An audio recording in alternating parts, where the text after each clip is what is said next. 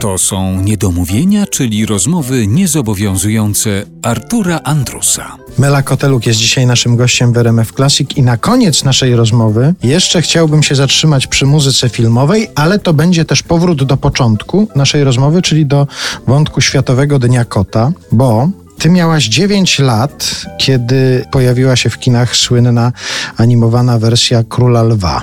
Oglądałaś wtedy Króla Lwa? Tak, ale nie byłam wtedy w kinie na Królu Lwie, tylko oglądaliśmy w domu. Wzruszałaś się? To była historia, która cię jakoś trzymała za serce? Bardzo. I to przez lata. No i jak po latach dostałaś propozycję, żeby zaśpiewać w tej nowej wersji Króla Lwa, to jakie to było przeżycie? Ja przyjęłam tę propozycję od razu ze względu na taki sentyment do, do tej kreskówki z dzieciństwa i do tej całej historii. I przyznam tutaj na antenie, że nie widziałam jeszcze nowej wersji. Odwlekam ten moment. Ale nie boi- udało mi boisz się. się tego? Boisz się zderzenia z tamtym wspomnieniem z dzieciństwa? Wciąż się boję, choć od premiery minęło już parę dobrych miesięcy. Wciąż jeszcze tego nie, nie zrobiłam. Mnie się podoba bardzo to mm, takie też wizualne uproszczenie.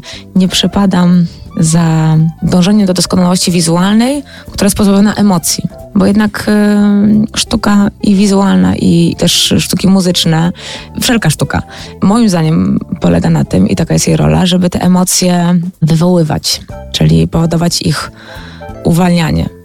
I byłam teraz w teatrze, jeżeli mogę zrobić taki przeskok, Proszę bardzo. na świetnej sztuce w Teatrze Rozmaitości, na fantazjach w reżyserii Anny Karasińskiej. I to jest taka historia, która pobudza przede wszystkim wyobraźnię widowni. Reżyserka siedzi przy jakiejś małej lamperce w reżyserce.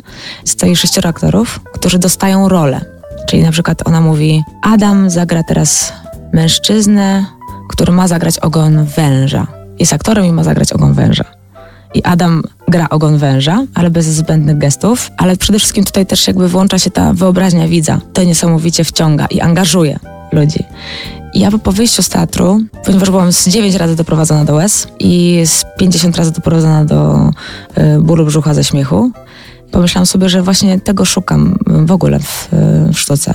Czyli tego takiego wyrzucenia emocji. Czułam się jakieś 5 kilo lżejsza. No to dwa razy pójść na taki spektakl. Mamy 10 10 kilo. Dokładnie. Czekamy na wznowienie jakieś wiosenne tego przedstawienia. A do wzruszenia doprowadziła mnie taka kwestia właśnie, którą dostała bodajże aktorka pani Agnieszka.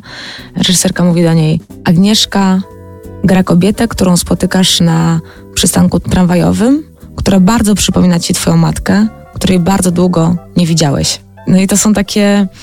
Nic, nic się nie dzieje na tej scenie, tam nie ma scenografii, nie ma rekwizytów. Są tylko kotary i sześcioro ludzi.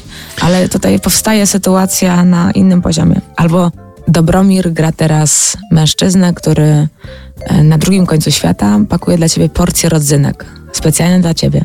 Mhm.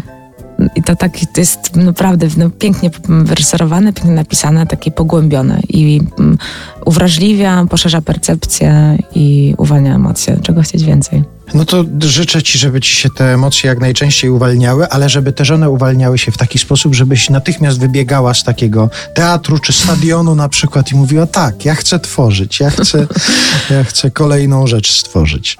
Tego ci życzymy Dziękuję. bardzo. I jeszcze tylko wracając do tego wątku Króla Lwa, to przyznałaś, że nie widziałaś tej nowej wersji, ale piosenkę słyszałaś. Słyszałam. No to teraz jej wspólnie jeszcze posłuchamy na zakończenie naszej rozmowy. Mela Koteluk była naszym gościem. Dziękuję bardzo.